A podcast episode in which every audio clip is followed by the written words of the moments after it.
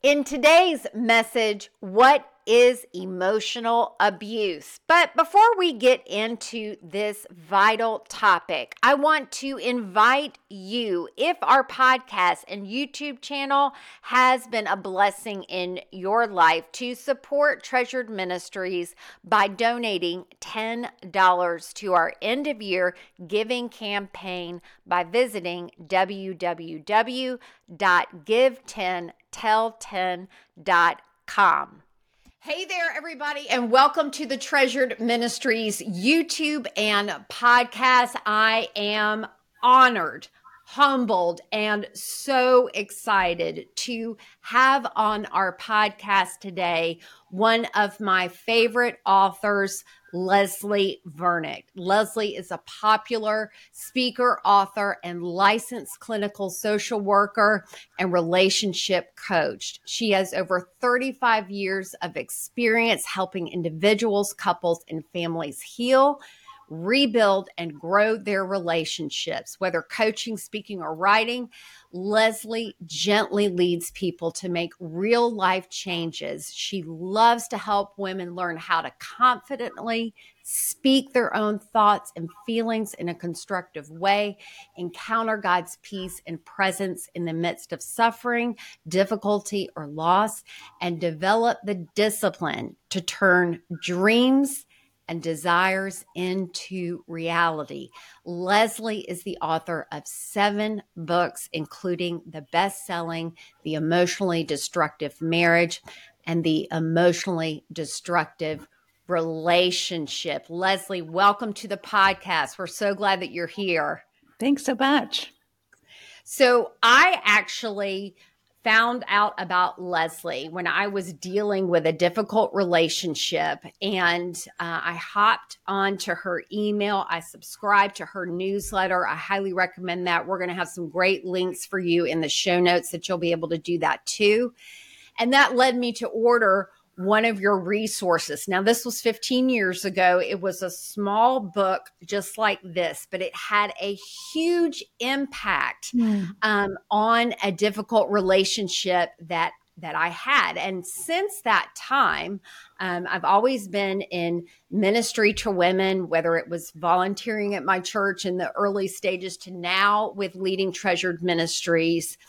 I consistently recommend Leslie's resources uh, to women inside of our treasured tribe. And the reason why is that Leslie has a way of unpacking biblical truth that can help you see the truth in a way where it does bring real change.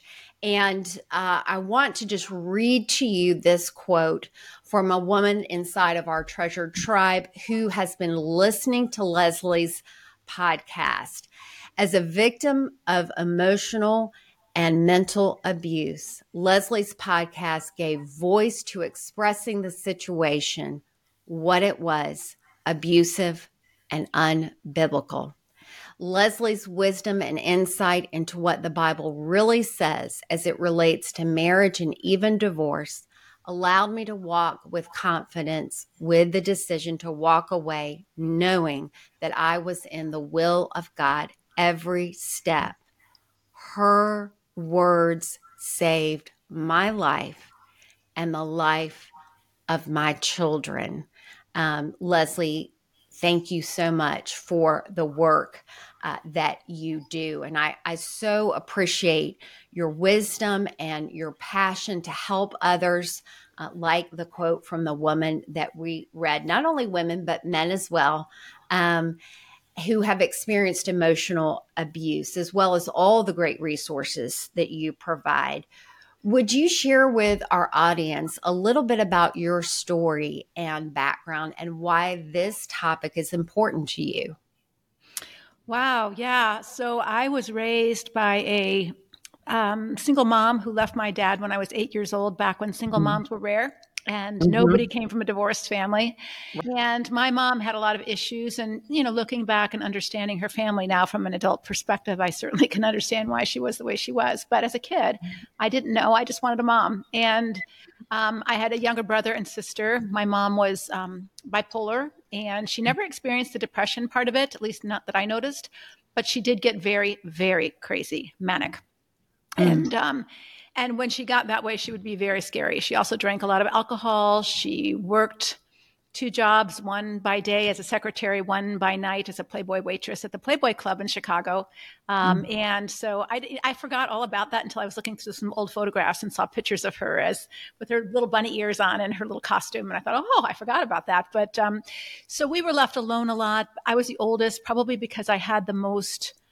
Um, sassy attitude, I probably got the worst of it. And because I reminded her of my dad, she left my dad. She was very angry with him.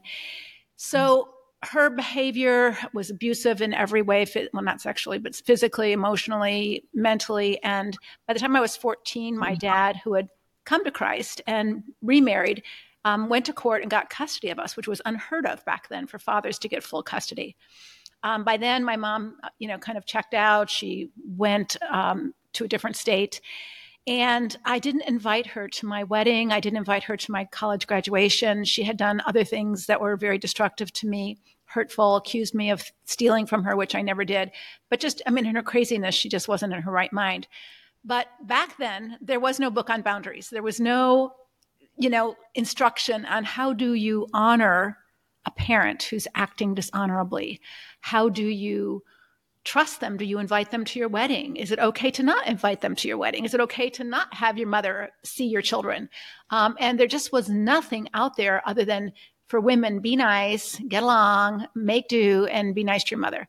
Um, and so I didn't know how to do that because my mom was dangerous and she was scary, and even my husband was afraid of her.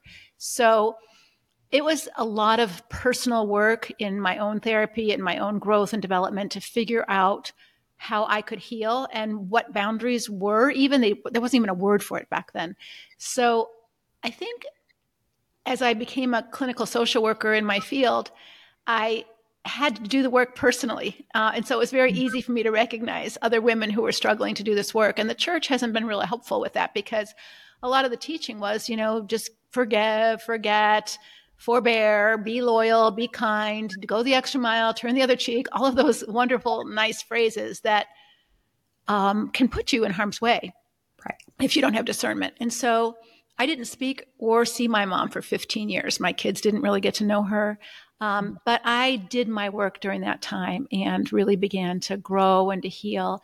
And I began to really realize so many of the women I was seeing in my counseling practice were also struggling with that, um, maybe not with their parents, but with their husbands in marriage. And again, the church was really insufficient in giving them adequate answers about how do I really love my husband and not enable him to continue to sin against us? How do I honor my vows? What does it look like to be a helpmate and not an enabler? And the truth is, sometimes you have to speak the hard words to someone to speak the truth, um, and that may cost you and so there was just a lot of biblical work that I had to do to figure all that out personally as well as professionally. Um, but I, am grateful that God let me go through what I went through because one thing I say to women, you know, so often the church tells us that, you know, kids need to be in a home, you know, you stay together for the kids. Kids need one healthy parent. And had my da- dad not gotten healthy and taken us, I would have been in a very different place than I am today. And so sometimes it's not wise to keep the marriage together at all costs, any price. You need to get healthy as a woman, as a person, so that you can model what it looks like to your child to be a healthy person, because you can't have an unhealthy person married to another unhealthy person and have a healthy relationship. Just doesn't go together. Right.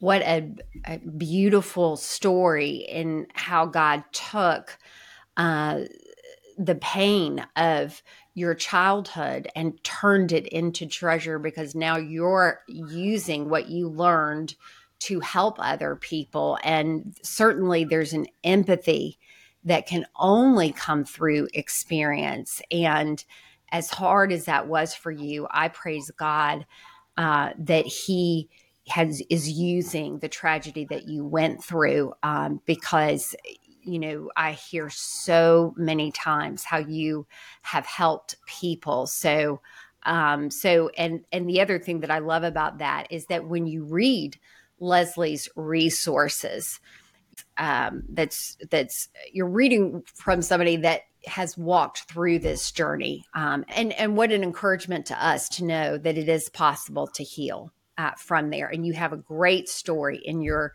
book, um, the emotionally destructive relationship that you open up with. It just you know, certainly gives that inspiration. Um, and I won't spoil it for everybody. You can read about that in the book. So, so let's let's talk about emotional abuse. What is emotional abuse? Well, there's lots of different ways of looking at it. Um, but first, let me just say really clearly that don't let any pastor or Christian counselor tell you that the Bible doesn't speak about emotional abuse. It absolutely does. Right words, pierce like a sword. Life and death is in the power of the tongue. So emotional abuse is using your words or behaviors without hitting to dishonor another person. So when we talk about the Bible talks a lot about honoring one another. What does it look like to honor one another? It means to treat them as you would like to be treated. It means to treat them as a person of worth and dignity. To, it means to treat them as an image bearer. And so emotional abuse happens when someone treats you as less than that, as an object to use versus a person to love, treats you as um, disposable or garbage or unimportant or that you don't matter. And sometimes a parent can do that to a child, and sometimes a husband can do that to a wife, or a wife can do that to a husband. But all of those dishonoring gestures, and it can be um, something that all of us do at times. We all are sinners. We all do things that are wrong. Sometimes the difference between a healthy sinner and an unhealthy sinner is that when we do something dishonoring, whether it's to our child or to our partner or to our girlfriend, and they call us out on it, we kind of admit it. We don't say, it's your fault I acted that way. We don't blame shift. We don't deny. We don't lie. We don't spin it. We don't gaslight. We kind of look at ourselves and say, wow, yeah, that was mean, or that was unkind, or that was kind of snarky, or that was disrespectful. And I need to, I need to own that. That's the difference. And so when someone repeatedly dishonors someone, and it makes you feel like you're going crazy because they tell you you're being too sensitive or you're overreacting or this because you were wounded as a child and so you're just too mm-hmm. too reactive and too sensitive and they didn't really dishonor you you're just taking it that way you start to feel a little kooky inside and that starts messing with not only your ability to reason and think it also messes with your sense of your value and who you are because the people who have promised to love you whether it's a parent or a spouse is acting like you don't matter. Mm-hmm. And so the you talk about the kookiness, so that comes from just the confusion over um, the the whole experience. So everything is just so confusing, and it's it's hard to to see the truth. And they blame um, you for how they behave. So if yeah. they if they call you a name, it's because you weren't, you know, quick enough, or you mm-hmm. weren't loving enough, or you weren't um, kind enough to them. And so they justify their treatment of you by mm-hmm. picking on your flaws. And of course, some of that might be true. Like maybe, maybe you weren't very attentive to your husband. And so you were distracted with the baby or whatever. And so then he blames you for his affair or he blames you for being inadequate to meet his needs when in fact he has to learn that you can't always be at his beck and call. The, the truth is nobody can meet everybody's needs all of the time. But as Christian women, we put that on ourselves like, oh, it's my fault because yes. I need to be everything to him. I need to always be there for him. And so now if he cheated or if he's watching porn or if it's he criticizes me, it's because I'm not good enough. We we interpret it that way versus I'm not going to be his everything and we're not okay with that. And so that becomes more of emotionally degrading to us. A hundred percent, a hundred percent. I can't tell you how many women have told me that they experience shame because they feel if I just could have kept the house cleaner, right. or if I was just a little prettier, or all these sorts of things, I could have mm-hmm. prevented the affair, prevented my husband from exploding when, when he got home. Um, and and it's just not uh, God's way. And then probably well meaning, wonderful Christian resources, we kind of hear it differently. Um, you know to to think that that's all on us and um, and i'm so thankful for your resources that help us divide out those responsibilities of the shame that we're not called to shoulder when somebody else um, is is using their words uh, to to oppress um, so I'd, I'd love to hear this. Um, what are the ways that emotional abuse can impact our lives physically, spiritually, and emotionally? Well, the impact is is grave. Actually, studies are now showing that it impacts our bodies, that we get sick. The women that we work with in our groups sometimes have been married, you know, 20, 30 years in an emotionally abusive relationship and they're they're struggling with autoimmune diseases. They're struggling with heart disease. Um, I was at a Christian counselors conference and a woman came up to me. She was probably your age, beautiful woman. She was with her husband, who was the pastor, and she grabbed me and she hugged me and she whispered it in my ear. And it just, I just felt so sick. She said, I've already had two heart attacks. How long do I have to stay? She couldn't say it out loud because he was with her, but it affected her body. Studies are showing that it affects actually epigenetics is now saying that trauma, when you go through trauma, it's passed down to the generation, the next generation, your children in utero. Mm-hmm. So we have dismissed this, but the Bible says that the sins of the parents are passed down. And so when we're not healthy and we don't value our own mental, physical, spiritual, uh, financial well being, emotional well being, that gets passed on to our children. And so it's so important that we recognize that when the Bible talks about living with a contentious person is like rottenness to the bones. It means it. It does affect your health, it affects your emotions. One of the reasons I wrote my books on emotionally destructive marriage was I was writing a book on depression.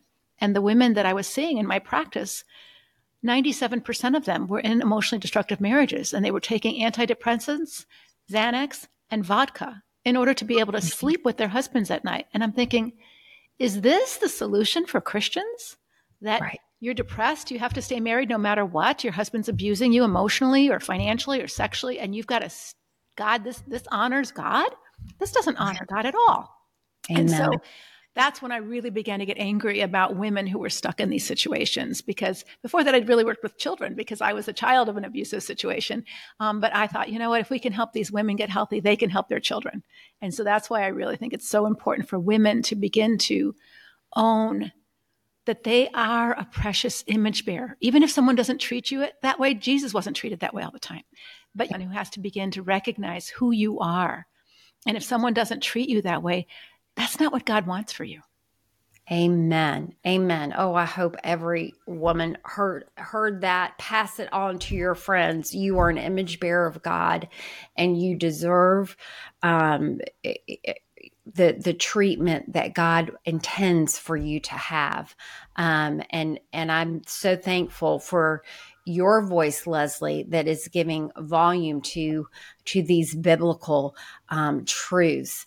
Um, so a, another impact you, you, talk about this in in your book, the emotionally destructive relationship. You give the great analogy using circles that describes how emotional abuse, mental abuse, can give us the perspective that people are more powerful than God. I'd love for you to share this analogy um, with our audience and maybe your thoughts on how this could potentially lead to um, codependency.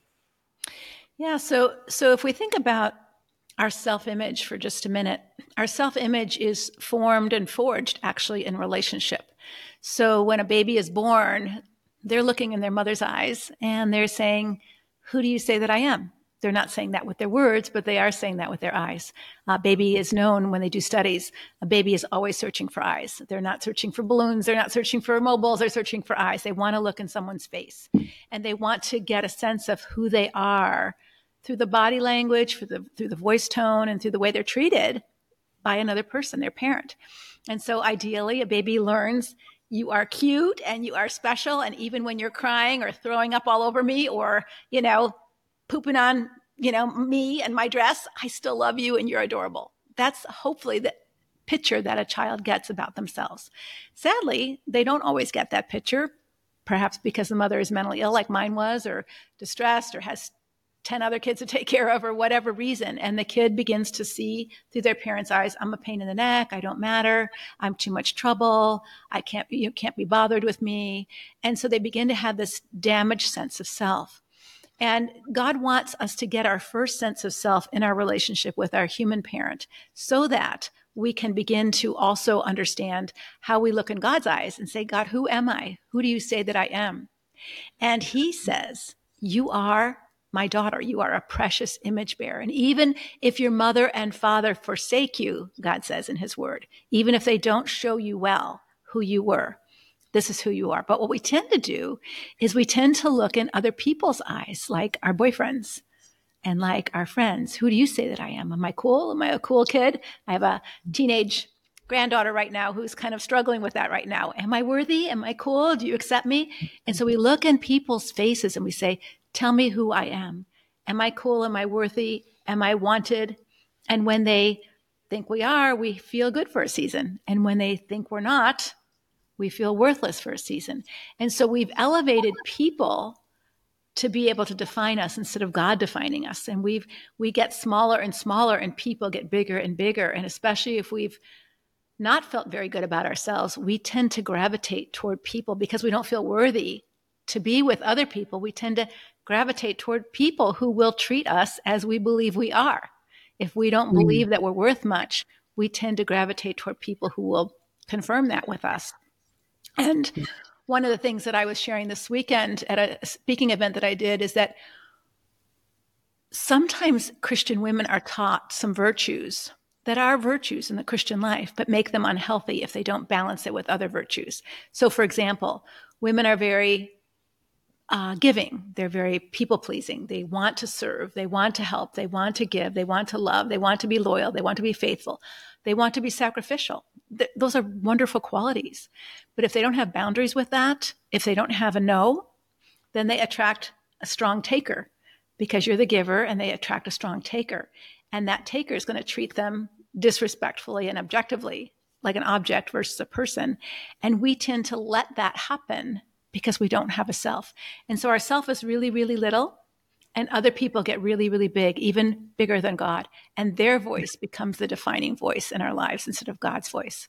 And that's where the shift has to happen to change if we're going to really get healthy. We have to listen to what God says about us. I remember my mom, I was an adult now, and she was uh, threatening to, to, harm me. And I remember sitting on the step of her house, like sobbing my eyes out. I'm grown up now, but my mom still has the power to hurt me, right? And so I'm sitting on the step and I'm crying. And why I, Why can't my mom love me? Why can't my mom love me? Why does she think I'm so horrible? Why doesn't she love me? You know, and God just broke in that moment. And He said, "Are you going to continue to listen to her voice over my voice? I'm telling you who you are. Are you going to believe it?" And wow. it was so powerful. It was one of those moments where I just felt like, oh, you know, mm-hmm. like I have a choice here and I can choose life or death, depending on whose words I'm going to let define me. My wow. to God. And that was a powerful moment of change for me. Wow. Wow. That is a powerful story. Um, um, and it's a choice that we can make every day to to have that shift away from people that uh, our perspective of their opinions has grown big because of um, the experiences that we've had in life. But when we are a child of God, we can look to him. We can look in his eyes and who he says that we are. That's that's a that's a powerful story. Um, and even Jesus had to make that choice. Remember when oh, wow. the disciples, you know, were saying, "Hey, you should stop letting that woman pour all the expensive perfume. That's a waste. You're being greedy. You know, they were kind of judging Jesus for that. Or when the Pharisee mm-hmm. said he's out of his mind, he's crazy, or he's demon possessed, mm-hmm. or his mm-hmm. own family said he's crazy. And so people didn't always approve of Jesus either. And he was perfect, but he didn't get a 100% approval rating. So he had to decide who am I? Who do people say that I am? He asked Peter. But he had to know who he was from his father's voice. And I think that's such an important thing for women. Sadly, though, in the church, I think oftentimes women have seen their abuser's voice as God's voice because of the wrong teaching that's gone on in the church about God hates divorce and God just wants you to sacrifice and it's most important mm-hmm. to God that you keep your marriage together. So they're not able to hear his voice of their value and their worth. Amen. Amen. I couldn't agree uh, with you more. And uh, if you've been listening to my podcast and YouTube listeners out there, you know that um, that we teach God first. No person is to be an idol. And if someone is oppressing you to the point where they're elevated above God, idolatry of man. Mm-hmm is is a no no.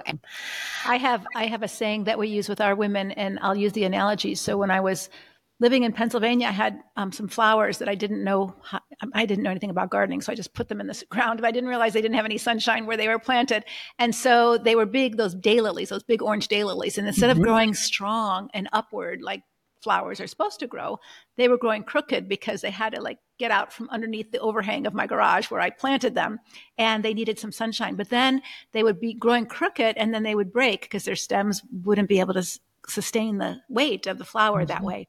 And I often talk to women and say, you know, when we've been taught as Christian women, and me too, I, I bought the Kool Aid as well, that we're to be husband centered women that we're to put our marriage and our man as our number one priority.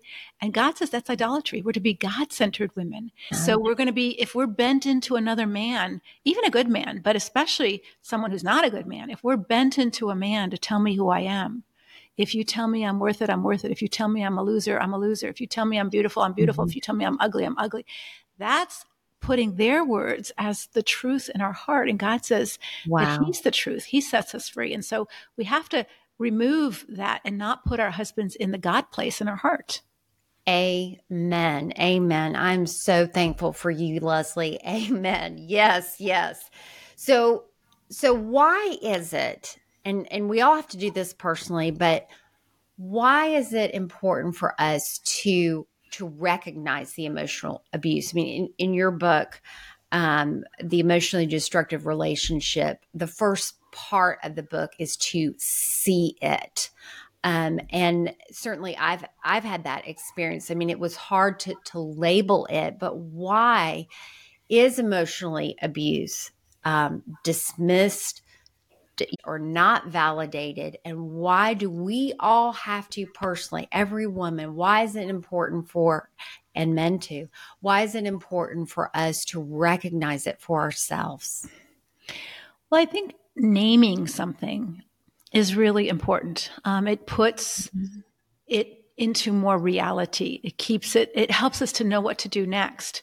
So if we have a lump in our breast, that causes a little bit of fear, but all we can name is it's a lump. We don't know exactly what it is. So we need to know more. Is it cancer or is it just a benign cyst? Depending on what it is, that's the action we need to take. And so I think it's really important for us to name things. Um, God put it on Adam and Eve to name the animals, to name things, put our feelings into words, put what's happening us into words, because words help shape our reality. We want to make sure we have the right words because if if this is no big deal, if those are the words, if I'm just making too much of this, if those are the words, if I'm just too sensitive, then I might ignore real danger signs that God has given me for my welfare. If I feel a, a, lump in my breast and I say, oh, it's no big deal, it's just, I'm just probably imagining it, I'm not going to take the appropriate action that I might need to take for my own stewardship of my safety and well being. In the yeah. same way, when I'm in a relationship with someone who is causing harm to me physically or emotionally or spiritually or sexually or even financially, you know, there can be a lot of financial damage that's done in a marriage. And we're not to be money oriented for sure, but we are to be stewards of our resources. And our physical health is one of them. We're to guard our heart above all else, for it is the wellspring of life, and including our financial resources. And if someone else is mismanaging all of that so that we don't have enough for our well being, that's something to pay attention to. We want to put words to it and not make excuses or candy coat things with a, a silver lining or a, a, a cotton candy lining that makes it look better than it really is. Sometimes things are ugly and it's better to name it for what it is so that we know what to do with it than pretending it isn't as bad as it is. So it's almost like you can't really address it mm-hmm. until you say that this is this, this is, is, what the issue is. Um, and there's there's no shame in that. You know, as Leslie talked about, you're not the cause cause of that because God calls every human to to speak respectfully, kindly to, to people, no matter how we're treated or whatever, if your house wasn't clean or, or any of that. Um, so there, there's no shame in that. Um, and, um, and you you need to validate that uh, for yourself. And and speaking of validating it um, you you may have listened today and you may have said well you know how do i know? And Leslie has a great quick start guide. It's a free resource. We're going to leave that link in the show notes today. So you can just click on that and go right to it. But the URL address is www.leslievernick.com forward slash start or there's a button right there on her homepage that you can go to um, and and download that resource to discern for yourself um, where that relationship uh, lies. Um, any any thoughts you want to share with our audience on uh, your quick start guide? Yeah, I think that it's a it's a really helpful tool to kind of discern whether you're in a difficult, disappointing, or destructive relationship. But I think the biggest clue that you're in a destructive relationship is to pay attention to whether you have a voice and a choice. Wow. So if, if you can wow. say no and your no is respected, and if you can say, I don't like that and I don't want to do that, and you can be free to have those voices and choices, then maybe it's not as oppressive or abusive as it feels when it's a hard time. It's just a hard time of communication. But if you say ouch or don't, or I don't like that, or that's not okay with me, and you're gaslit, like you're not being submissive, you're being an ungodly mm. woman. How dare you say that to me? Hey, you're just too sensitive, you're overreacting. And your no and your voice are completely disregarded, disrespected, degraded, demeaned, those kind of things. Understand that's not just a difficult relationship, that's a destructive one because you're not allowed to be a self. One of the things, so here's my cell phone, and mm-hmm. we love our cell phone, but mm-hmm. I don't really care about my cell phone. I only love my cell phone because it serves me. And if it mm-hmm. stops working the way I want it to, I will get a different one. And so, so many women are in relationships and they're treated like a role. Like, you are the wife. You are my wife. You have to do what I say. I'm the head. And mm-hmm. you're disposable if you don't. And so many women that we work with are shocked. Like, as soon as they start to put their foot down and use their voice, their husband leaves and he finds someone mm. else. It's like my cell phone telling me no. No, you're not going to mm. tell me no. If you tell me no, you're not going to work for me. I'm going to throw you away and get a different one. And right. if that's mm. all you are, is you're a role, you're a wife and you're a mom to the people in your life. You've allowed yourself to be shrunk down into just an object to use versus a person to love. And God has called you into loving relationships, not user taker relationships. And so that's part of you getting healthy is saying, wait a minute, I have a voice, I have a choice. And the more that you can express that and talk about that with people in your life, that would be a big indicator of that it's not destructive. If you're not allowed to, if you're scared to, if you've been told, hey, you have to be submissive, you have to do what he says, he's the household head, and you have no choice or no voice, that's a destructive not only relationship, but it might be a destructive church system that you believe in and go to as well. Wow. Okay. That is so powerful, so easy to remember, so biblically true. Do you have a voice and a choice? Do you have a voice and a choice? That is so good. And and you know, Leslie, God gives us choice. He does. Mm-hmm. Because it wouldn't be love if if he controlled us and put us on a leash. He gives us choice like a good shepherd. He calls to us, he invites, but then we have that choice. And that is real love. Yeah. Love even, does even not submission control. is a choice. Yeah. A submission is a choice. If you're Amen. forced to do something, it's not called submission. It's not it's submission. Coercion. Right. It's called coercion. Yes. Exactly. I love you, Leslie. so yes, yes, that is so good. A voice and a choice. That is that is awesome. Um, and and certainly um, in your podcast, in your books, you unpack um, how to deal with these types of relationships, even how to deal with relationships that may, are maybe not on the destructive end, but on the difficult mm-hmm. end. And for these reasons, I really want to encourage you that are listening today to subscribe to Leslie's podcast, visit her website um, get the free guide, get on her email list because uh, there's just a wealth of information, good biblical information that's going to be uh, coming your way. We're going to leave a link to a specific podcast that Leslie has published recently called Is Your Relationship Abusive? So you can check that out, um, as well as links to her website. Leslie, this has been amazing. And any closing thoughts that you'd like to share with our audience today? Yeah. So I think one of the things that we have done wrong in the church and that we as women have to learn to do differently is we have kind of glorified the roles. And so we can't blame only the men. You know, if a little boy was asked, What do you want to be when you grow up? And he said, All I want to be is a daddy we would say that's great but what else? Like what else is god calling you to? What else what else has god put inside of you to do? You know we might not say it that way depending on the age but but that's what we're really looking for. But when a little girl says that all i want to be is a mommy and a wife someday we're we're saying good that's great. That's what god wants you to be. And i'm not saying there's anything wrong with that. I'm a wife and a mom and a grandmom and i love that but that's not all i am. And i think this is where we have failed to nurture and nourish the feminine. We've nourished and nurtured the masculine and sometimes to a f- toxic place.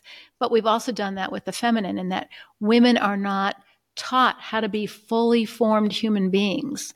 We've been groomed into roles like the wife and the mom, and we've not stewarded the rest of our life. And this dying wow. to self, in biblical terms, a seed, when it dies to self, Jesus uses that metaphor, it doesn't move into nothingness. It moves into more, actually. It doesn't, it dies to itself as a seed so that it can become more, that God yes. created you for more. And so I'm not saying more than a wife and a mother, that you might be fine with that now. But part of being a healthy adult is being capable of supporting yourself, being capable of being self sufficient, being capable of stewarding yourself and when you're not capable and you're dependent on someone, they can have a lot of control over you. And so I think yeah. as women, we have to teach our daughters and we have to help women aspire to becoming all that God wants them to be, not just the role He might have for them for a season, but what else does God have for you? Not in terms of career, yeah. but in terms of personhood.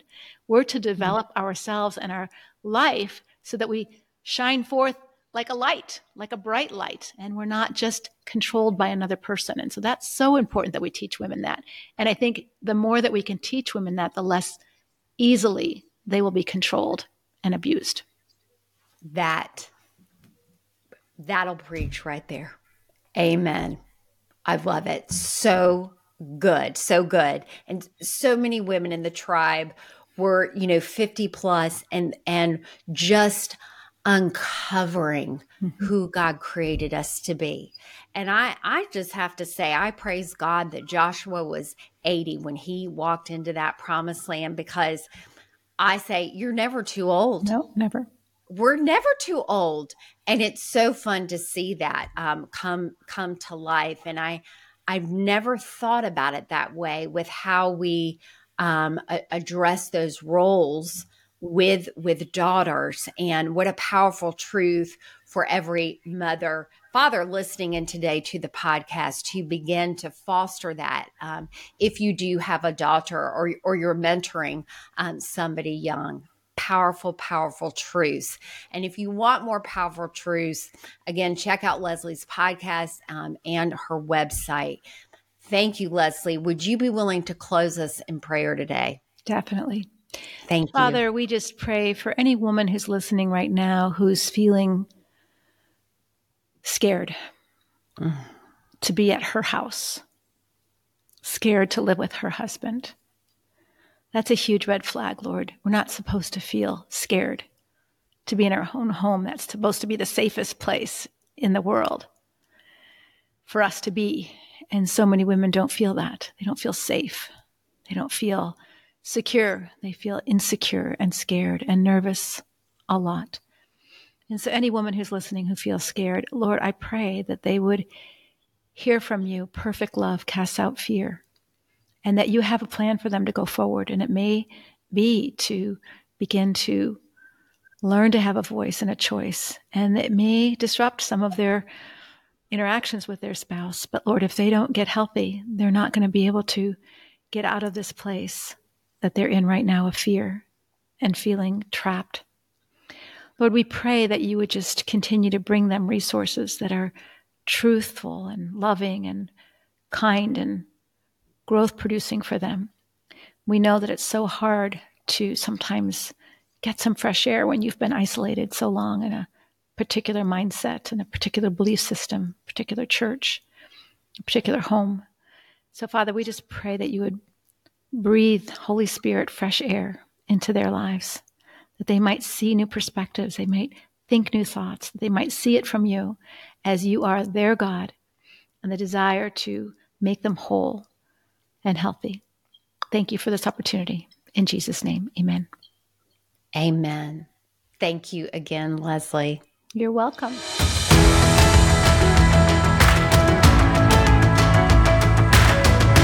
Join us as we stand together to encourage women to find their freedom, strength, and healing through biblical truth by donating $10 to Treasured Ministries Give 10 Tell 10 Challenge. Your donation will help offer scholarships and fund our four day retreat this summer at the Cove in Asheville, North Carolina. And guess what? We have a matching grant donation of $10,000, which means every 10 you donate doubles. Giving women the opportunity to experience the healing and wholeness that only comes from God is possible when we all stand together. So here's how you can donate to the Give 10 Tell 10 challenge. Number one, visit give10tell10.com and donate $10 or a multiple of 10 to Treasured Ministries. Number two, text this link to 10 friends, give10tell10.com, and encourage them to take the challenge by donating $10 to Treasured Ministries. Number three, watch God move. Check back to our website and see our donor wall grow as we work together to raise $20,000 by December 31st. Your 10 matters. Donate today. Thanks for your support.